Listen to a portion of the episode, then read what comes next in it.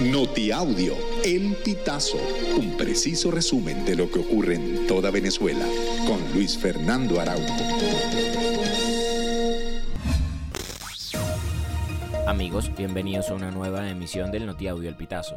A continuación, las informaciones más destacadas.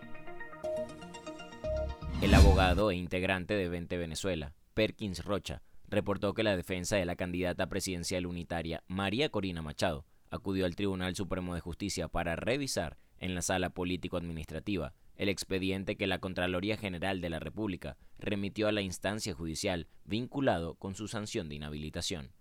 Sin embargo, Rocha detalló que la sala político-administrativa no le permitió a la defensa de Machado acceder al expediente y conocer el trámite ejecutado, así como tampoco saber de primera fuente sobre el supuesto cumplimiento del requerimiento. Finalmente, el abogado señaló que continuarán ejerciendo las herramientas que les permite el derecho constitucional para conseguir la habilitación de María Corina. La Corte Suprema de Estados Unidos rechazó el recurso presentado por la Junta Administradora Ad hoc de Petróleos de Venezuela, designada por el gobierno interino de Juan Guaidó, en el que pedía revisar la decisión que autoriza utilizar los activos de la estatal petrolera en el país norteamericano en casos de expropiaciones y deudas contraídas por los gobiernos de Hugo Chávez y Nicolás Maduro. La Junta de PDVSA señala que al emitir una opinión sobre esta doctrina, las Cortes en Delaware han realizado análisis que otorgan reconocimiento a conductas del gobierno de Maduro en su relación con actividades de PDVSA que contradicen la política exterior de Estados Unidos. Con respecto al financiamiento del gobierno interino, la Junta ad hoc asegura que se trata de afirmaciones falsas, pues el Estatuto de Transición y el decreto que rige a esta administración de PDVSA prohíbe la transferencia de fondos a la Asamblea Nacional y al gobierno interino.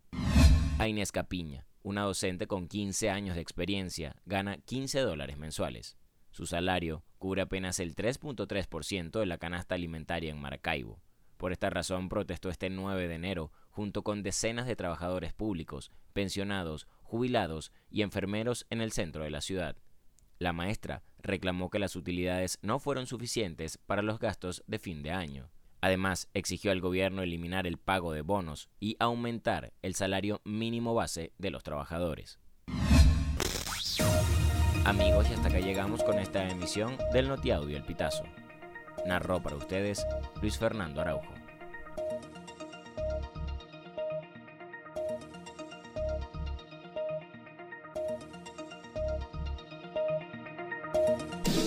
Estas informaciones puedes ampliarlas en nuestra página web, elpitazo.net. También recibimos tus denuncias vía SMS o WhatsApp a través del 0414-230-2934.